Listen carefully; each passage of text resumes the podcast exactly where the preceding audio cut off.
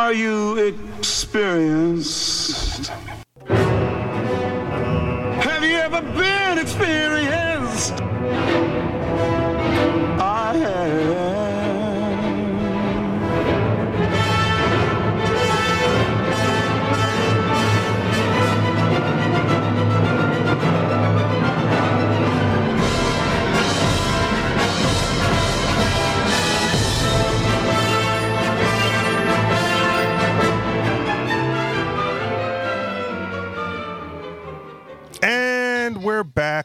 With another episode of the Anarchist Experience, episode 465, aka year 9, week 41. Coming at you this week. As always, I'm your host, Mr. Richie Rich, along with. MC and KS. And since this is your regularly scheduled Saturday broadcast, we are live on the old clubhouse around 3 p.m. Eastern Time. Uh, Saturday afternoons is when we do that thing there. And let me just say, um, for all the planning that I did, it's nice to have like the intro music back because I, I foobarred that last week. Like I, you know, I put on a thumb drive. I had like the programs that I needed to do the show, to edit the show after the fact. I had all the the links and logins and passwords for every place that I had to like upload the show.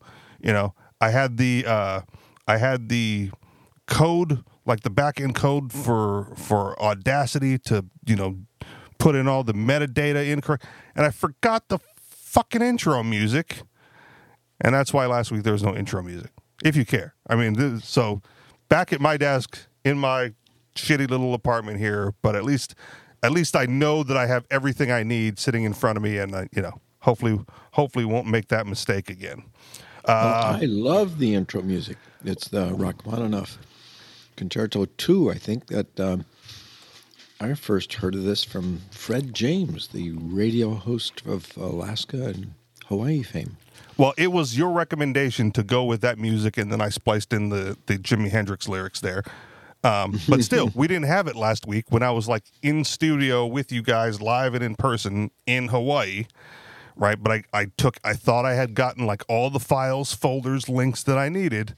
Um, surely enough, missed one, and no no way to recover it, you know, on short notice. Like I could have downloaded the old file and cut it out and ran it, but you know, by the t- by the time we were getting started, is forget about it. Um, but there's that, and I think Fred is is sitting outside. I don't know if he raises his hand and if he wants to join us. Um, he's more than welcome to do that. But what is going on with you guys this week? uh, not much. Well, th- there was a yeah. question posed about Robert Kennedy's third yeah, I, party uh, run. I, I, he seems to be more prominently featured in social media, and uh, it seems that there's. Uh, I, I don't know if that's just that that's the kind of social media that I'm on or following, but I'm wondering if there's any chance because people um, do seem to be frustrated with the choices they have in the in Yeah. the elec election so far. So maybe there's a chance for him to make a third party appearance.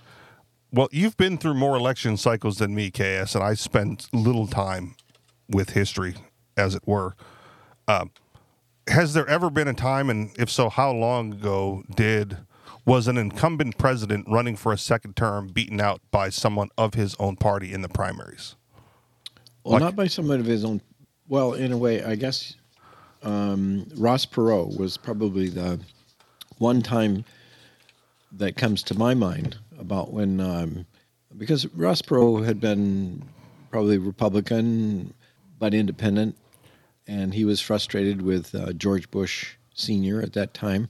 Right. And uh, George Bush had become very popular because of the Persian Gulf War success back in 1991, in which um, there was a, a quick and successful victory, and so he appeared on the Gallup polls at the highest point of approval of any American president since World War II. And so the big guns in the Democratic Party chose not to run against him. They thought, oh, the, there's no chance of running against him. So that obscure um, governor from Arkansas thought, well, okay, I'll I'll try and run and see what happens.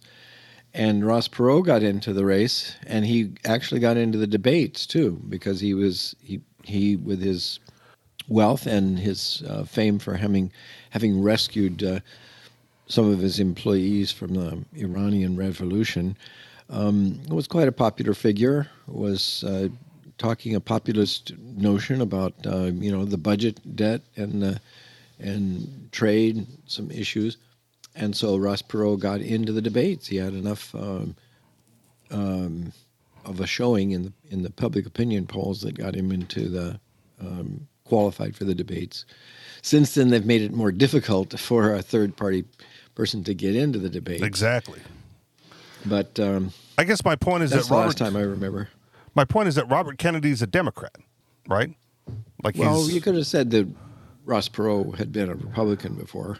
right, but but even he could not uh, could not put up a fight as a Republican, right? Like he had to go a different route.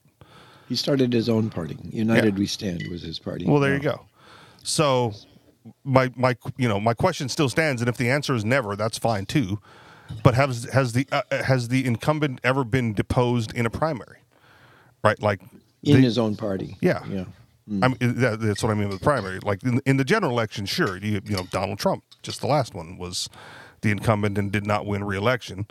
Uh, but it's it's it always seems odd to me. Like they have they have their party, mm-hmm. right? They're they're within the party. They go through the party politics, and then as soon as they go like, well, I can't beat this guy in the primary, right? I I can't even win my own party. I'm going to try to beat him outside the party. And it seems, you know, like if if you can win, you can win within, and then you ought not go without. Right. Whereas like the the third parties, the Libertarian Party, the Constitution Party, the Green Party, you know, whatever whatever third party pops up, is generally people who don't fit in um, the two the other two parties. Right. Like they're they may lean certain ways, but their policies are different and It, it might have happened except for the assassination of Robert Kennedy because he had just won Super Tuesday, the California primary, and all the primaries um, uh, campaigning against uh, Lyndon Johnson, who was uh, you know running for reelection and uh, had been defeated in the polls because of the unpopularity of the Vietnam War and the popularity of Robert Kennedy Sr. And that may be the sort of the encouragement that Robert Kennedy Jr. takes that that yeah you can do it um, in your own party, except for And- assassination, and, that's why he's especially careful with that too. And not only that, but um, Biden is really unpopular right now. Well, that's why. Just, just you know, he's unpopular. He's running unopposed, basically. You know, he's he's not even on the ballot in some in some places, including New Hampshire. Right? They have to do a write-in campaign for him. You would think that that unpopular of an incumbent, and I guess Robert Kennedy is popular amongst his people. You know, could, could pay the way could pave the way for something historic um, in over in, you know in overcoming the incumbent during the primary season. And then going on to fight Donald Trump or whomever most likely Donald Trump in the general election. Like if, if people are that dissatisfied with their two choices wouldn't they wouldn't they take Robert Kennedy in a primary as opposed to waiting for him to try a third party run which typically fails typically fails in the example of Ross Perot, right? Just shows how entrenched the incumbents are, the incumbent parties are, because he got the closest and they immediately changed the rules. Right? They're like, no more of this because of this guy, and no one's gotten that close since. And that was what, like 30 years ago? Yeah, ninety one. Okay. Mm-hmm. So if they're, you know, if they're not going to change the rules, obviously, and third parties have a history of not being successful, right? Why not just put your best foot forward in the primary? Like there, you know, there are theorists, strategists, whomever, um, that will make the claim that most of the work that gets done within the party happens prior to the federal general election, right? Like if you really want to impact party politics, uh, you have to do it on the local, state, and primary levels. You know, going to the meetings, voting on uh, policy points or whatever, and getting all that done. Like picking the primary challengers well ahead of uh, the the populace voting. And in that case, you need to join the CIA, and then you can pick who's going to be the next president. Okay, then. I mean, like that's the other thing, right? If like if there's a path, take it. If that's what it, if you want to have that level of control, you know, start young. Okay, true, but um, uh, these unelected government institutions um, have a tendency of of the shit rising to the top. So you'd have to be shit for a really long time, and uh, you know, basically be evil and, and corrupt, and uh, then then you get to pick. Yes, you are correct. And that's, you know, that's one of the reasons why, in, in my humble opinion, libertarianism will never succeed in that realm, um, is because people hang on to principles too strongly. Or just wait for everybody to be so discontent with the people that the CIA is picking, and somebody else popular comes along and wins. Somebody like Trump, um, even though he's not the brightest of the bunch, um, but uh, somebody maybe like Javier Milei. Okay, let's talk about that real quick then. Do you think that that's possible anywhere else, or was there something unique uh, to the Argentinian situation that allowed him to be successful with that platform at this time? It wasn't just his platform. Um, he made a deal uh, with. Uh, they had they had multiple parties, and he made a deal to consolidate with another party, and that gave him the edge. So Okay, so he had a strategy, and same question though: would that would that work elsewhere, or is there something unique? maybe maybe it'll work for RFK. So which which parties would he be trying to consolidate? Like all the third parties? The hmm. United Third Parties of America. Well, uh, so RFK would have to make a deal with the Democrats, basically. Okay. Either join the Democrats or Democrats join join him, which that that doesn't seem. Well, I mean, he's already a. Democrat. Like, how hard, how difficult is that? Well, well, right now he's independent, so okay. And I, you know, much like we have the term RINO in name only, uh, I would suggest independent in name only because he would not be successful within the Democrat Party uh, where he belongs. I don't know. He probably would be if they let him compete. Well, so so they won't let him compete. How is he supposed to make a deal with them? Right? Like you run, you Because run because, because they know uh, Biden's going to lose. Okay. they, they have to replace him with somebody. and so they'll welcome him back in with open arms. Maybe they can make a deal. I don't know. Okay, all right. But even even even then, right? It's still a two party thing. It's we're we're right back Okay, to yeah, Republicans but- and Democrats.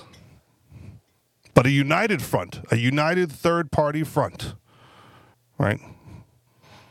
Aside from you know, aside from the Green Party, uh, maybe even the Green Party, like what's what's the real differentiating policy points that keeps the you know the other third parties from coming together as one fight for the common good of taking down the republicans and the democrats Okay.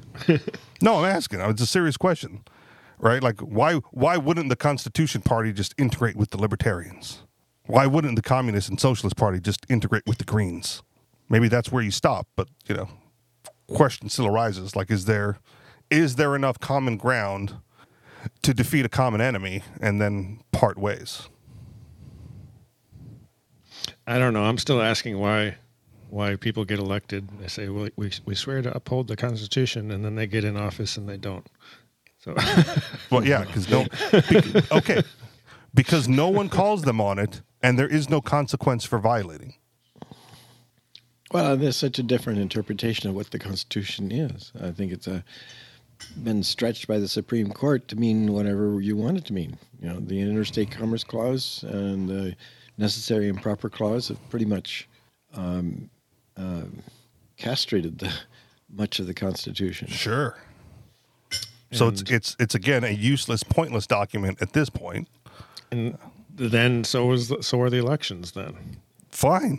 So you know, st- like my my my point was, you know, there's there's no consequence for not doing it, right? Is it's it's the fuck around and find out without the find out, right? If you tell someone fuck around and find out, and they continuously fuck around and they never find out, then they will forever fuck around. And if you, you know, if you allow them to declare whatever they want to be constitutional without reprisal, without pushback, without penalty, then you end up where we are, which is that they just declare it to be so, right? And then there's challenges. There's going to be a constitutional challenge on whatever issue, and then they will decide whether or not this thing is constitutional or not, right? But they've they've declared so many things, as noted, to be constitutional that it's clearly not, that it's useless, it's pointless, it's it's it's time for them to find out. And I don't think you know my po- my general position is they don't find out at the voting booth because that's that's their game. That's that's how they operate. That's the system within they are most successful. The find out has to be external to the realm of politics. Headlines. Sure. Sure. All right. I mean, you guys got nothing to say. Here we go.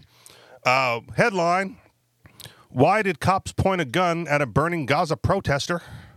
Headline Why painting without a license could soon be illegal in Minnesota? Headline Nintendo is suing makers of an open source Switch emulator Yuzu. Uh, headline Congress continues to make the tax code ridiculously hard to understand. Headline Why is Panera exempted from California's new minimum wage law? Uh, headline Honolulu is on the hook for another $100,000 defending ex cops sued over Makaha crash. Uh, headline How Rich People Create Poverty. Headline Is the Government Now in the Elder Abuse Business? And finally, headline Wendy's denies surge pricing allegations, but what's so bad about experimentation? Where would you guys Well, like to start? always, they all sound sound interesting, but I'd kind of I'm I am curious to know what this thing about. Uh, I didn't know that that fast food restaurants did surge pricing. Oh, they don't. they don't. But Wendy's threatened it, and the market response was harsh. And so they said, no, no, no, we weren't. But here Oh, we okay. go. I didn't know that they had threatened it. I just heard that they had denied that they were going to do it. Yeah, no, it was it, it, it was all it all happened with, within like a span of 24 to 48 hours. Uh, headline Wendy's denies surge pricing allegations, but what's so bad about experimentation? Wendy's came under considerable fire this week after news broke that the fast food chain was planning to test a new dynamic pricing model. Part of a $20 million initiative experimenting with digital menu boards, the move was roundly condemned as an attempt to implement Uber style surge pricing. And that's Uber, the rideshare mm-hmm. company, rideshare company. There are people who view dynamic pricing as a ripoff, said restaurant analyst Mark Kalinowski when the news first broke. It won't fly, and guests will be very upset, said restaurant consultant Arlene Spiegel. You can't surprise a guest with your meal will cost another 50 cents or $1 today. Senator Elizabeth Warren also joined the chorus of voices objecting to the idea. It's price gouging, plain and simple, she posted on X, and American families have had enough. Uh, reacting to the backlash, Wendy's put out a statement on Tuesday clarifying their intentions. Uh, we said these digital menu boards would give us more flexibility to change the display of featured items, the statement says. This was misconstrued in some media reports as an intent to raise prices when demand is highest at our restaurants. We have no plans to do that and will not raise prices when our customers are visiting us most. Digital menu boards could allow us to change the menu offerings at different times of day and offer discounts and value offers to customers more easily, the statement continues, particularly in the slower times of day. Uh, Wendy's spokesperson Heidi Schauer echoed these remarks in a statement on Wednesday to clarify Wendy's will not implement surge pricing, which is the practice of raising prices when demand is highest, she said. We didn't use that phrase, nor do we plan to implement that practice. There's, I'm going to interject real quick before we get too far away into the article. Uh, I would like to suggest that there is no functional difference between raising prices uh, when demand is highest and offering a discount when demand is lowest. exactly. Okay. And th- this whole thing is, well, if you don't mind my jumping in on it, it was accepted for years when AT and T had its monopoly over long distance telephone calls. You you always understood if you called during peak business hours, your rate was going to be higher. Everybody knows if you go to the movie theater in the evening, you're going to pay a higher rate than if you go to the matinee, or at least it used to be. But the matinee is the discounted show, right? They don't call it surge pricing. yeah. yeah. yeah, It's yeah, a right. discounted Discounted. matinee. All right. Well, they could just call it the other way around. That's what, the, and uh, they said that in the article already. That's why I wanted to pause and call that nonsense out real quick. Uh, there seems to be some tactical reframing going on here. It's much better marketing to say they are lowering prices during off-peak periods rather than say they're increasing prices during the surge. But as the economist Brian Albrecht has pointed out, that kind of amounts to the same thing. Could have just waited a paragraph. Further, while it's truly Wendy's never used the term surge pricing phrase, they did say dynamic pricing. And as the New York Post acutely pointed out, dynamic pricing is the term Uber used to describe its system, which adjusts prices up and down based on demand. So, whether these statements from Wendy's are a genuine clarification of the plan all along or a panicked attempt at dama- damage control seems to be an open debate. In any case, what's clear is that the burger eaters of the world have spoken and Wendy's is listening. Is surge pricing a good idea? For the sake of discussion, let's say that Wendy's was in fact planning to go ahead with surge pricing, as many people feared. Would this really have been such a bad thing? The truth is, there's pros and cons. The major con is, of course, that people ordering food at peak hours would have to pay more. Another downside might be the unpredictability of prices. If it's important to consumers that they can count on a specific price, dynamic pricing would be an annoyance for them.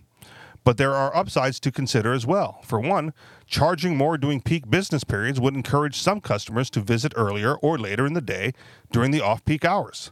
This would have the f- effect of flattening the curve, uh, the daily curve, which would almost certainly res- re- uh, reduce wait times during peak periods. This is And the cost yep, of, uh, you know, because the, then you don't have to hire as many people right at the rush hour time. Yep, and keep them around, right? Because who knows what'll happen pre pre thing and you know after. Like no no one wants to go in for a two hour shift, right? So you can't just schedule them for a two hour shift right in the middle there. Oh, were you trying to say something, Fred? I could barely hear you. Well, uh, I had I didn't uh, know when to speak. Or I'm so new at this, I don't know the rules. Can you hear me now? The the rules are Yes. like radio. Just interrupt whenever you have something more important to say. Well, if that were the case, I would be talking the whole time. no, I, I think we have to, a new host. I wanted. To, well, I was. That's the thing. Um, I wanted to go back to Javier Milei, and someone said, I don't know who of the three of you, that he made a deal with other parties, and somehow he was able to put them all together, and that's how he won. Uh, No, MC I'm made not- that suggestion. Yes, Who did? MC. I think so. What? Uh, Richie Rich made it? Um, who, no, who made MC. MC it? did. Uh, okay. Um, Now, I'll, I, I'm not challenging that. I just wanted to know how and where one could document that statement. How did you find out? I will have to refer to Google or some other AI. Yeah, I think it was. Uh, um, I read it in Star Advertiser and The Economist. I think they talked about how he had a coalition of parties because what what they did be, because he was running. Uh, you know, several of them were running as opposition candidates, and you have to get a certain percentage in order to get past the first round of elections. And so several parties dropped out in favor of coalescing with the one that was the most popular and had the best chance of defeating him. So some of them did drop out early on um, in a coalition with him, as I understand it. But that's uh, it was uh, I would say the Economist magazine, almost any newspaper. I mean, if the Star Advertiser had it, it was on AP or whatever. Okay. So this is not some conspiracy theory that you guys are espousing. This is documented somewhere that Well, they have. yeah, yeah. Okay. I never believe anything nowadays. One of the, my biggest questions is how the hell do you know if what they're claiming is true or not? Because there's some niche out there that will say, "Oh no, it's not true," and go into great depth and give you uh, five or six e- examples and links, and you have no idea. You don't have time to check it all out. You make time. Yeah, or yeah, yeah, you make time. Trust your gut. So one of the things that happened early on um, was the libertarians were very excited about Javier Milei, and then he won. And then the mainstream media came out and lambasted him, saying how he wasn't doing the things that he promised, and things were going in a different direction. And a handful of libertarians you know, got up in arms, and I might have been included in that early on as well. Like, you know, he's not even doing the thing, right? Um, and then someone else pointed out, like, how is it that for years or however long you've been doing this, have you been crying out about how poorly, you know, how poor the mainstream media is at reporting the facts? And yet, when they report their facts on your guy, you're so quick to believe them. And I went, yeah, I guess that's a fair point. You know, if they they've been lying this whole time, why would they now be telling the truth uh, when you know when lying still fits their narrative about how bad Milei is?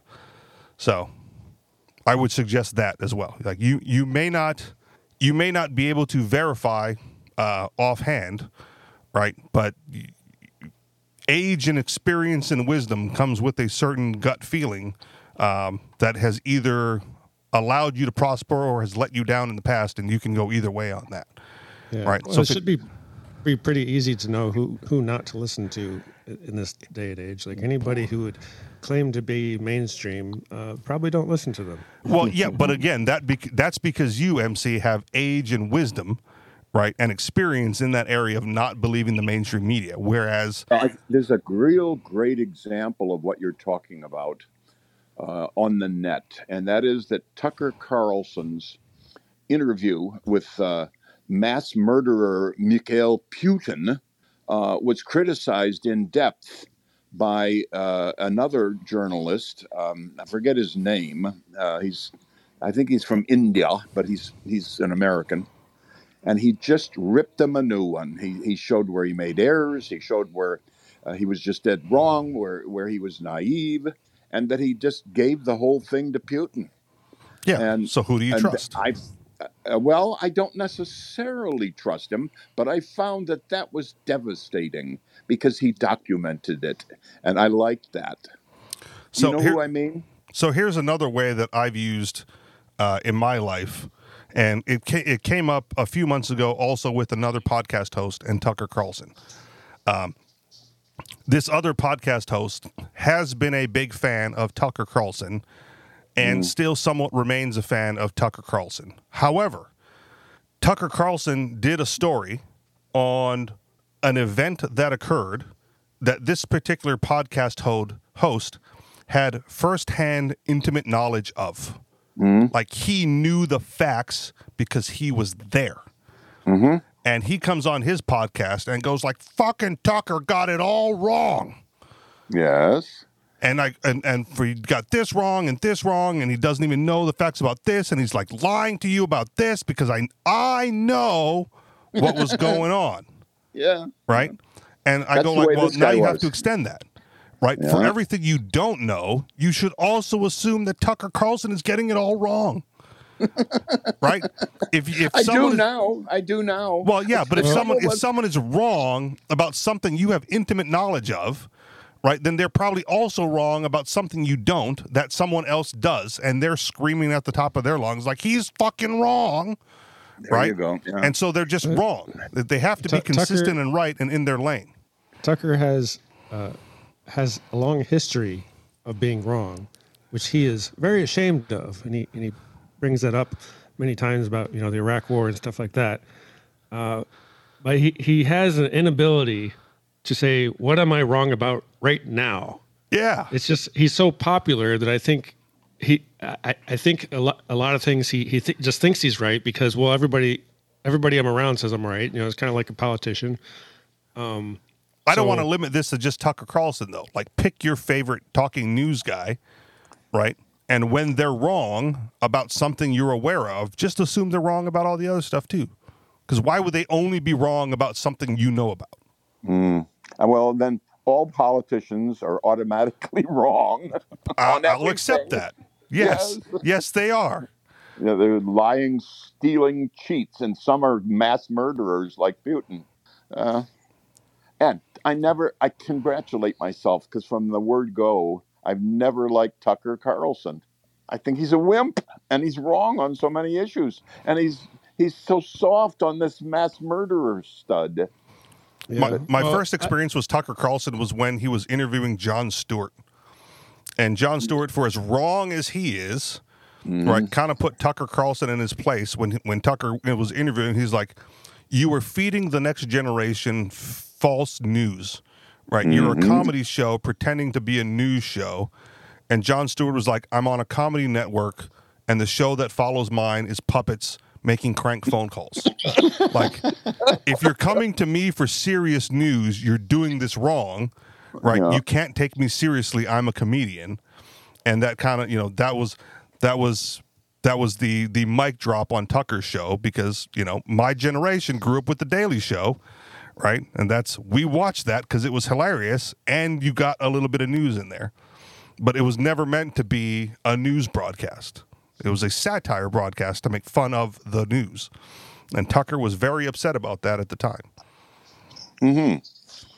But Jon Well, Stewart, now for as they're- long as he is, they're, they're all just talking heads with opinions. Right. None of them attempt to say, I w- I didn't either. When I was in the news, I said, I'm a libertarian. This is my attitude. And I didn't try to be unbiased. I'm biased for freedom. yes, And, and I made it plain from the beginning. And I'm an atheist. I, I- all you mystics out there, you're wrong, and I'm right. And I, and I said, look, if, if if I, no matter how many people gang together and say two two is three, you're dead wrong, and here's why. And Yeah. there's evidence, and that's the attitude I took, and I got away with it. Wouldn't you agree, Kenji? you got away with it. I mean, you had a popular following sure. I had that conversation with my stepmom when I was in like elementary school. Yeah. Right? She's like, "Well, what if what if you what, you- what if the entire class disagrees with you on whatever topic?" I went, "Well, then they're all still wrong." right? Like if if I'm right, it does not matter how many people disagree with me. They can all still be wrong. that's uh, right. And Agreed. I've I've made a a lifestyle of being right most of the time. Well, Murray Rothbard had a great line on that. He said, he said, uh, and I asked him about this because he he goes all around the country at the time giving speeches and all that, and and some kid will co- uh, come up to him and say, Professor, wh- what about in the local argument between so and so and and and the other people? And Rothbard would say, Well, I'm I'm from New York. And I don't know anything about your local arguments, but stick with principles and stick with what you know to be the truth. Yep. And, and if you're not sure, just say, well, I'm not sure. And it is likely that, instead of saying it is that, it is likely that, given the facts I know. So you're clarifying yourself and you're not being a uh, someone who thinks he knows it all. Yep.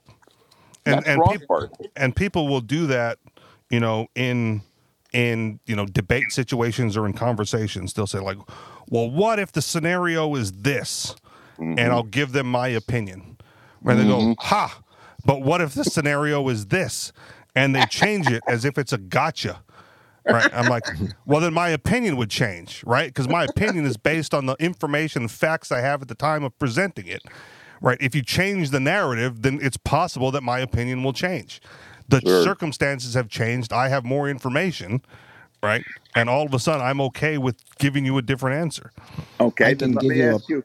May I ask you all three in a question that you can answer? I think, honestly, uh, I I w- I assume that all three of us, when we first heard that Javier Milei won and his real background, and that he had dogs named after Milton and Murray, that this was a real exciting uh, event, and w- we all had hopes for him, and that's what I wrote in my blogs. But but here's the question. Um, then we found out, and just recently we saw uh, Javier Milei hugging the orange-haired Bloviard one, and that just made me want to barf. Mhm. How did it affect you guys?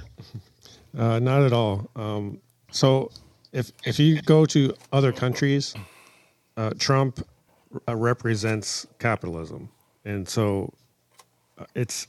Uh, I don't know how much Javier actually uh, appreciates Trump, but he Trump re- he, what he claimed to represent is being anti-establishment, drain the swamp type of person.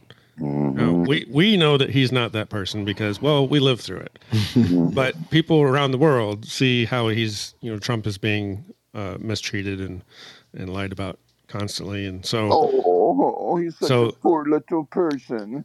I'm not saying he's a poor little person, but uh, that's that's the impression that that they get it is that you know he's it's that it's it's that Trump is fighting the uphill battle because he's against the establishment.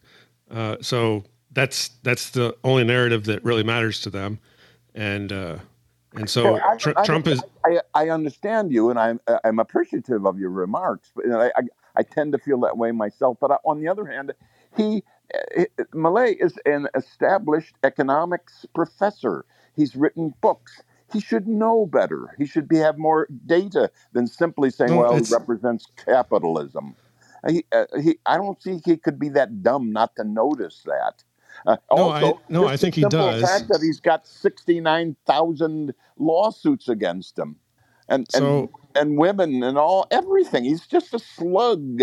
And why doesn't Milei know that? That's the question. he does know it well, why would he? Why would he hug him then? because he's popular. Optics. That- It's really a it's it's really simple. Trump is the most popular person in the world who represents uh, being anti-left.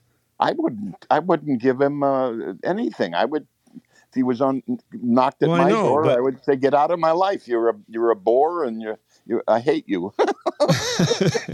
and I would say it publicly too.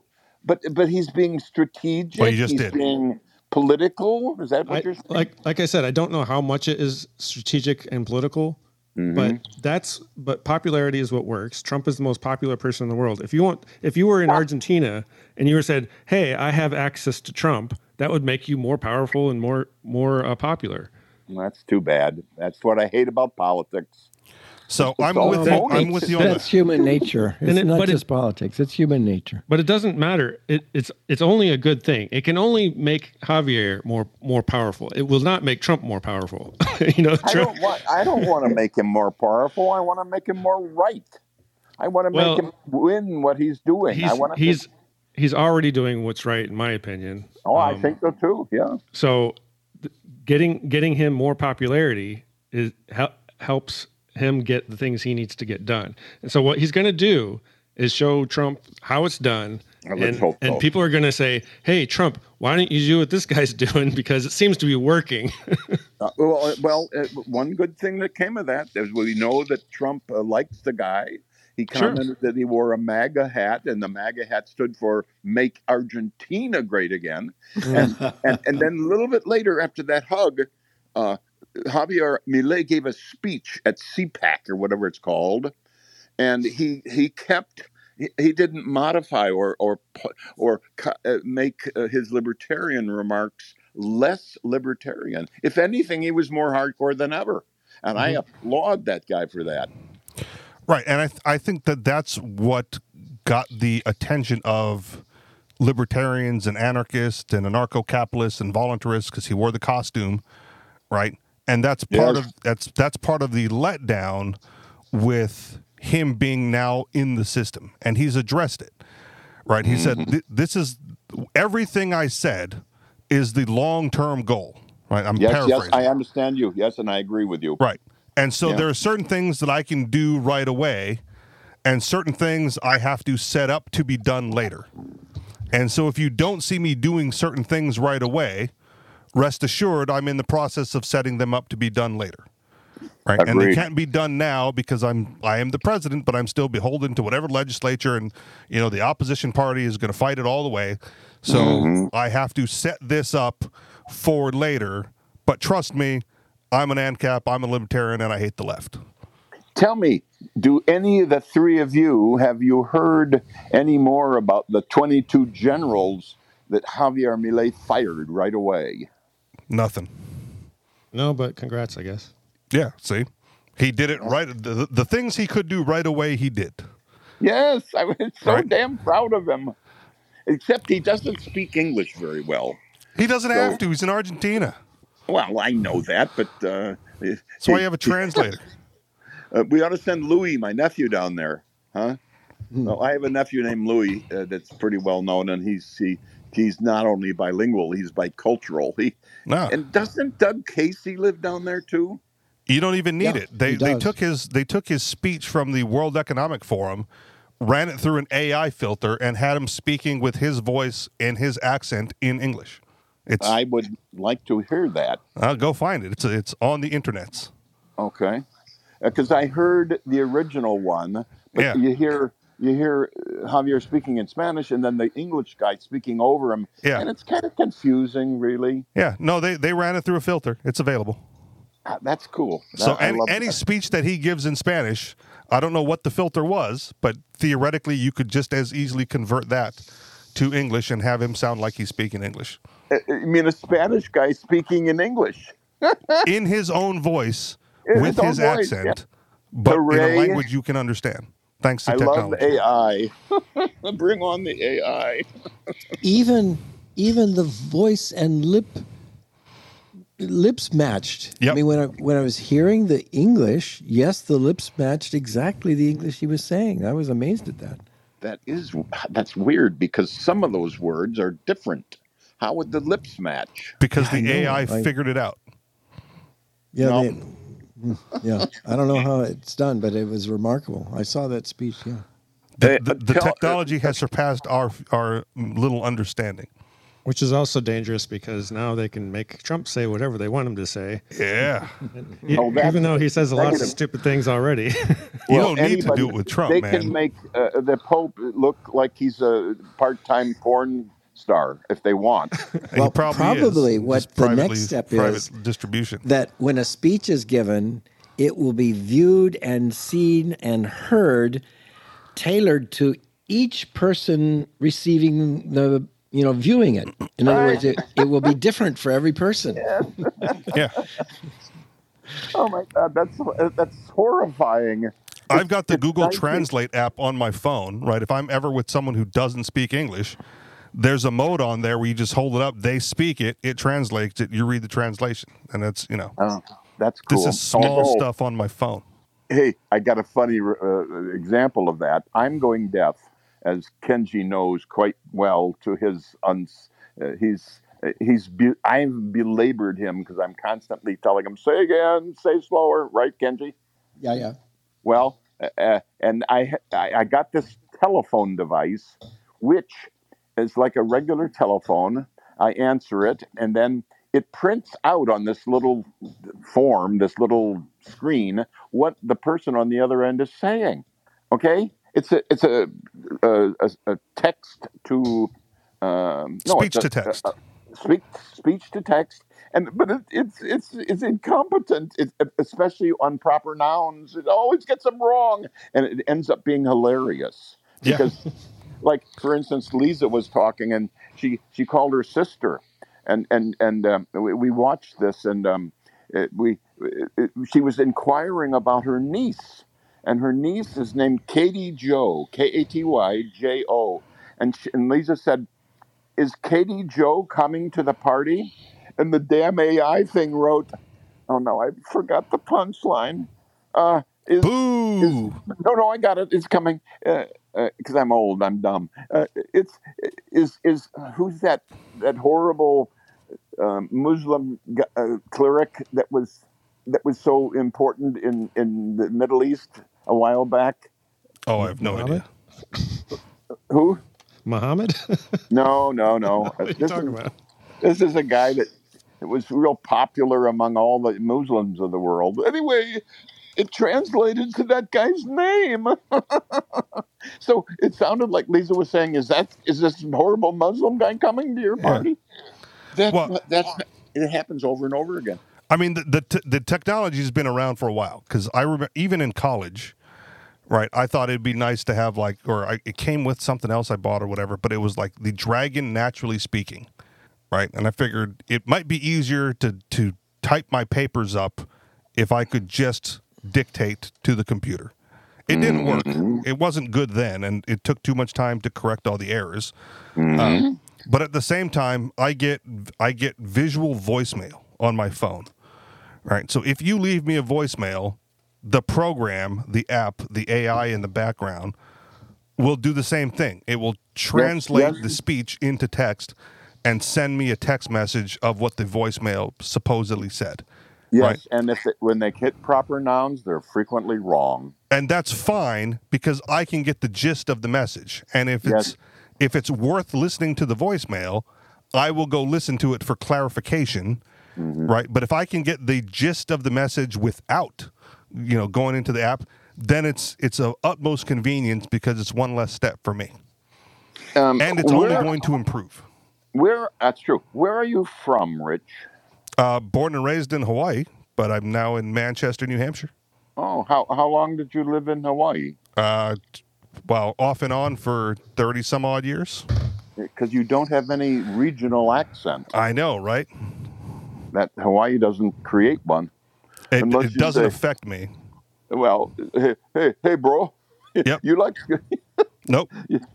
that was that was stamped out by my dad early on, uh, and so it never my- developed. And if I try to affect it, it sounds weird. Yeah, my kids all learned local speech, and and they would say, "Hey, uh, owe you money? What?" Yep. You remember that line?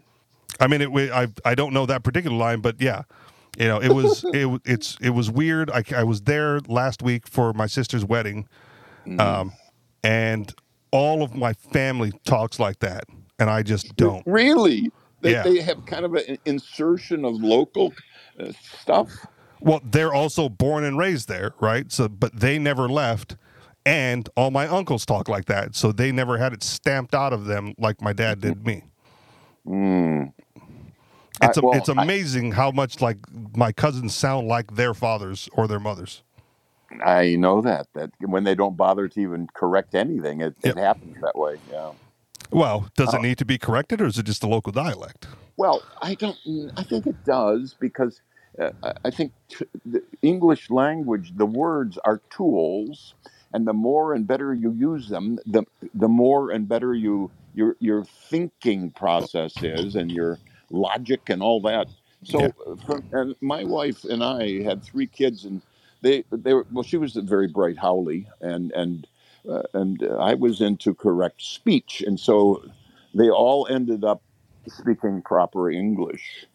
So I was listening to another podcast yesterday, and they were talking about the English language Yeah. as well, and the suggestion was made that the English language is insufficient for much of communications because it, it is mercantile and transactional in nature. oh, that's crap. Tell me, why is it the world? Well, it's, it's mercantile and useful. It's world all over the world and used at airports. If you speak English, you can fly all over the world. Understood, but there there are some concepts that are above and beyond mercantile and transactional. Well, Right. what's but what language is better? I don't know.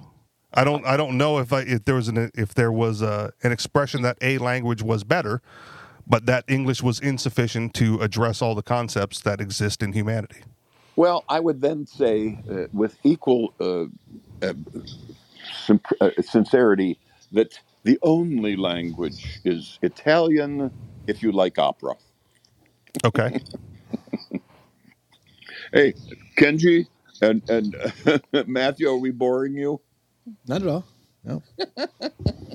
I mean, it's okay to have that opinion, right? But coming from an English speaker, right, you probably think that yours is best, especially an American English I, speaker. I, I, I, I've analyzed it all my life. okay. And early on, I wanted to be an opera, and then then I had to settle for radio and television, which is a couple rungs down. But anyway, uh, to know, I wanted to be able to communicate precisely, and I think the English language, as far as I know, is wonderful for doing that. And many of the literary people I've read seem to come to the same conclusion. Okay. I've I've heard the claim that you know it's it's not necessarily the language, but just the phonetics. The phonetics. Right. Why? Why would that be? uh, because you can because because the English language is based on phonics. Uh, you can build words on top of other words that didn't necessarily exist before, like a portmanteau, and people will understand what you're getting at um, because of the Phoenician language base, Well, being such a which you can't do with like Asian dialects. I, I wouldn't be able to make that comparison because I don't speak any Asian dialects or or any. Uh, I don't speak French well. I speak a little Spanish, and that's Yeah. it. Well, And even the Spanish say they like to swear in English because it has more impact. Yeah.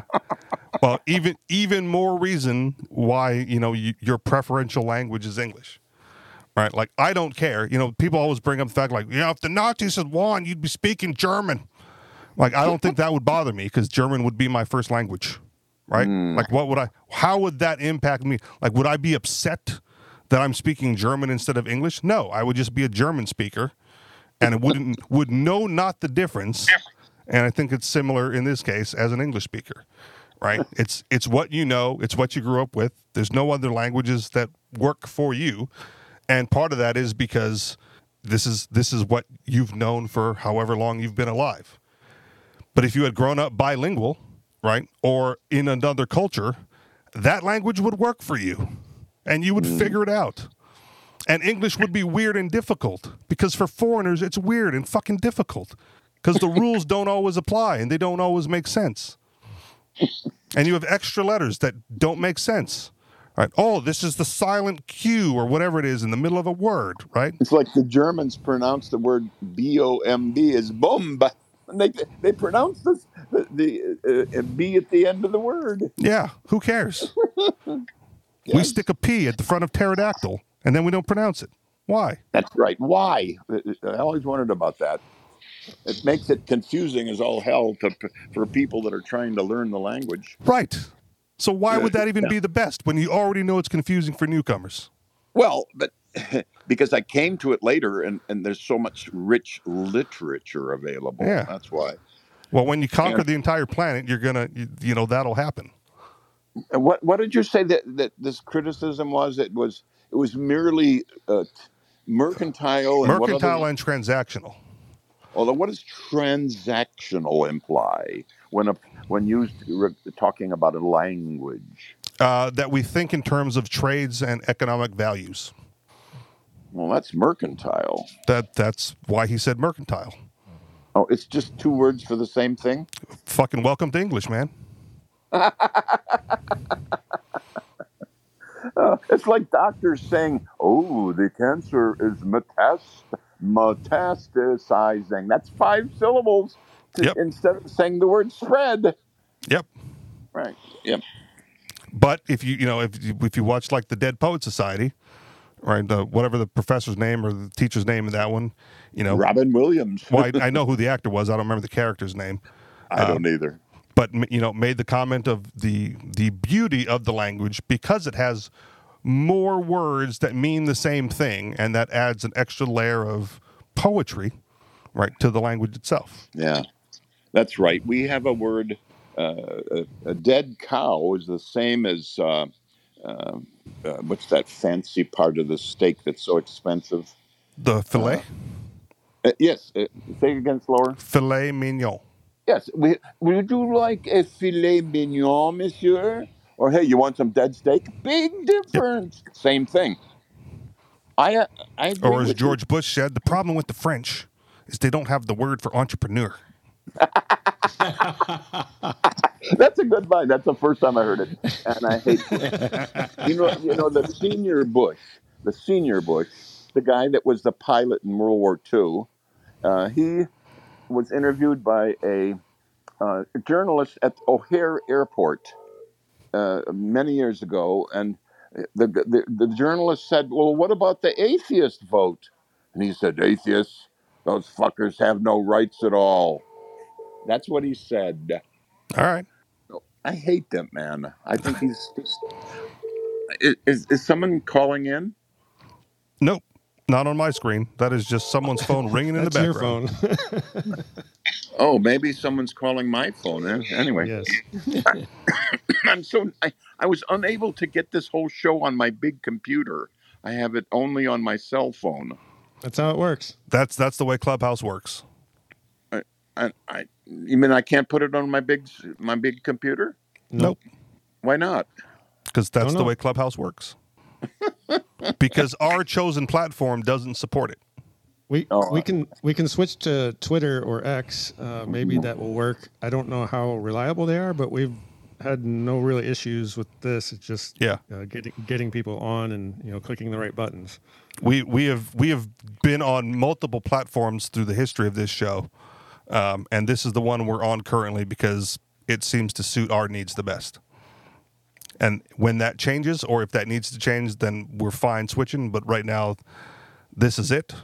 Um, like I'm sitting in front of my computer, right? Be- because MC has provided me with the uh, abundance of equipment. I'm recording the show on my computer. Everything's run through a mixer.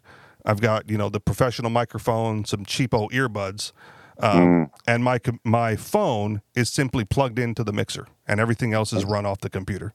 Oh, I see. So if you wanted to sit there and do that, right, then I would talk with MC and KS over there and see if they can set you up with proper hardware.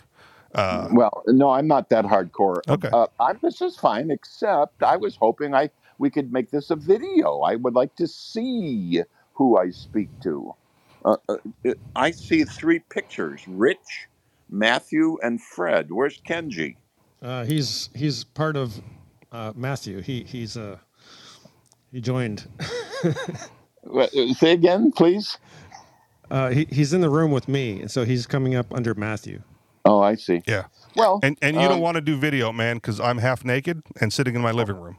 Well, I don't. I don't care what. We, well, in that case, maybe not. But most of the time, it just shows faces. Yeah, Like I have a brother. I have an. o- He's 86 years old. He loves to talk FaceTime, yeah. and I find that that that most people don't like FaceTime for one reason or another. Yeah. So what, what we need to do is I mean, have A- AI make the video real time. There you go. Uh, be- beautiful women. Uh, and, and, uh, And they can be naked us. all they want. Yeah. For, for I me. think one of the weirdest things about audio productions is the fact that they feel the need to do video, and then it's just like three guys sitting around a table with microphones. Like no one gives a shit. Well, well yes. It's, I was when I was ear early in radio.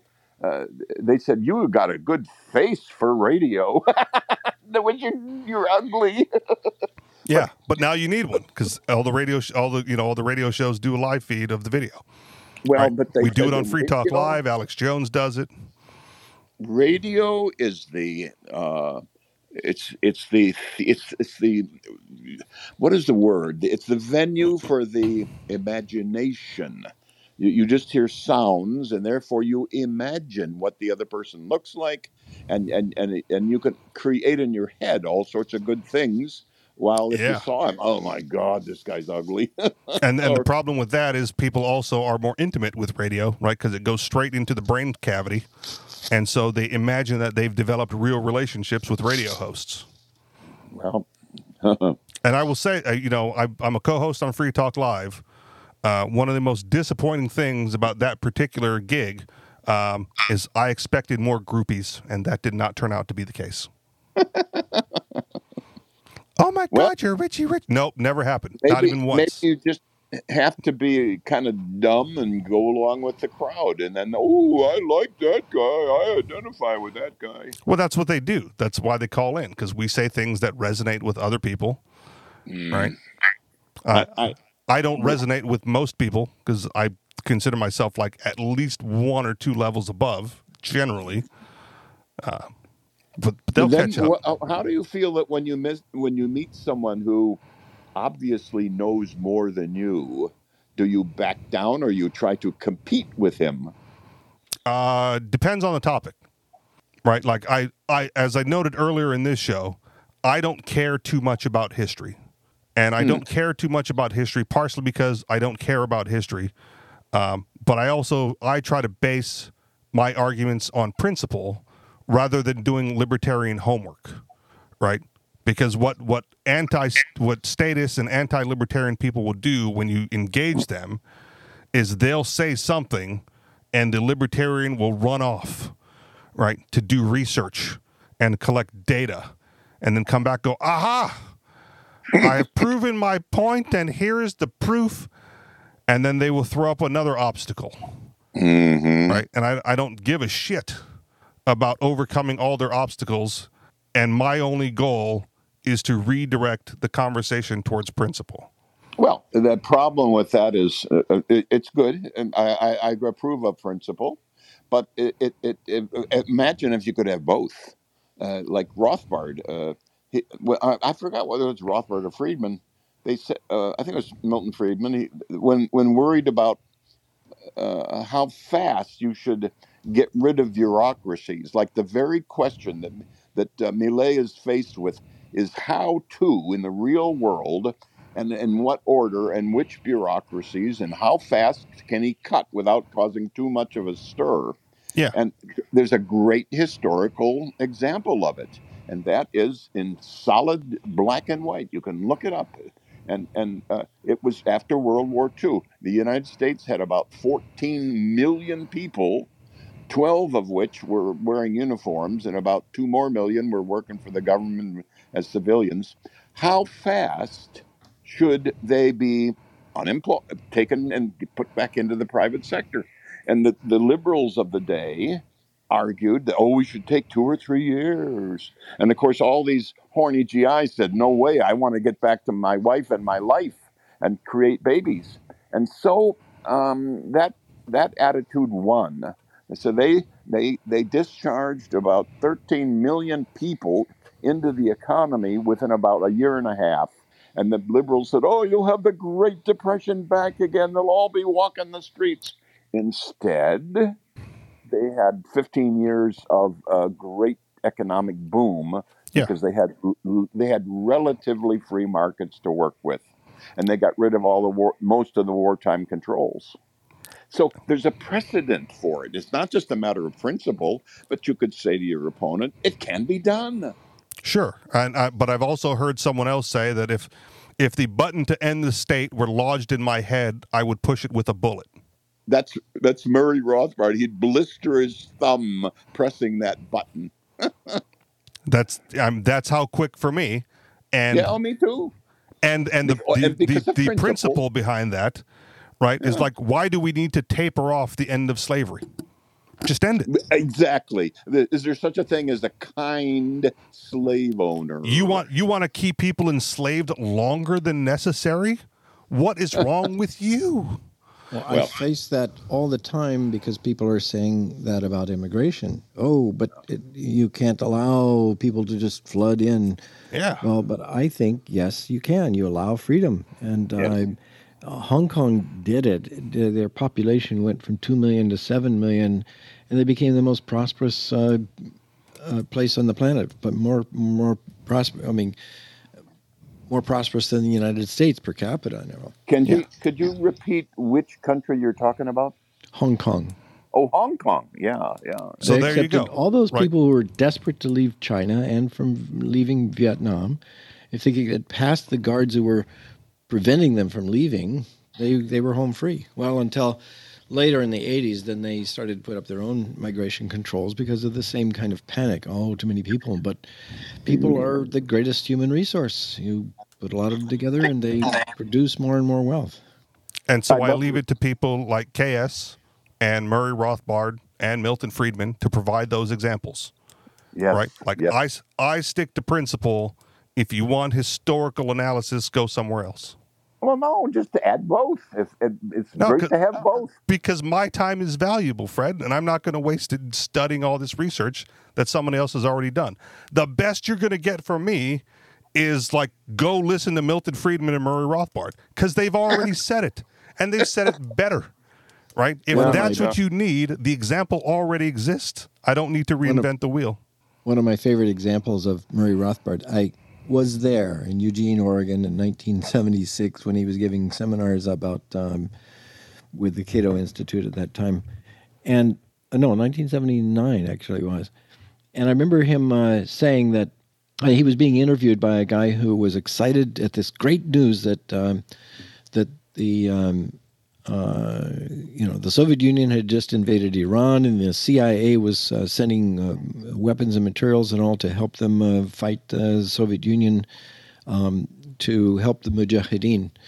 And aren't you in favor of this? said the interviewer from this newspaper. And Murray said, No, uh, the U.S. government shouldn't be sending that stuff to anybody. And I said, Well, why? Uh, Don't you favor helping the uh, uh, the underdog to defeat the Soviets? And he says, How do you know the next guys aren't going to be worse? and frankly, I think that, that he was right about that. That's exactly right. Yeah. yeah, yeah, yes. Yes.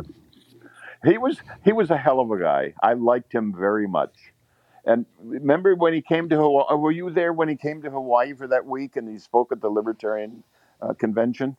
Uh, it was after '79, that I was. Yeah. I, uh, well, what did you happen to remember Actually, him? uh, The- well, frankly, I I remember Roy Child Roy Childs being at that, but I don't remember. Mm, well, a whole bunch of good, good guys were there. Uh, Walter Williams was there. Okay, Uh, then yeah, I think I do recall. Well, I mean, I do remember Walter Williams and Roy Childs, um, Jeffrey Hummel. he Uh, had so many funny lines. He, I, I invented a. Uh, I introduced him for his speech at the, at the. He gave the keynote speech at that convention, and it was at the Ala Moana Hotel. And so I invented this kind of paragraph where I used all of, of, of Murray's well-known cliches, and I, I spoke uh, Rothbardese. I said, "Ladies and gentlemen, I'm going to become Murray for uh, one paragraph," and then I, I, I went through this paragraph. Not one laugh, not one bit of understanding. And and Murray, I looked at Murray and I said, "Well, I'm sorry." He said, and he looked at me and said quietly, "Those bums don't read." There you go. Final, we're going to wrap it uh. up there. Final thoughts? Live long and prosper.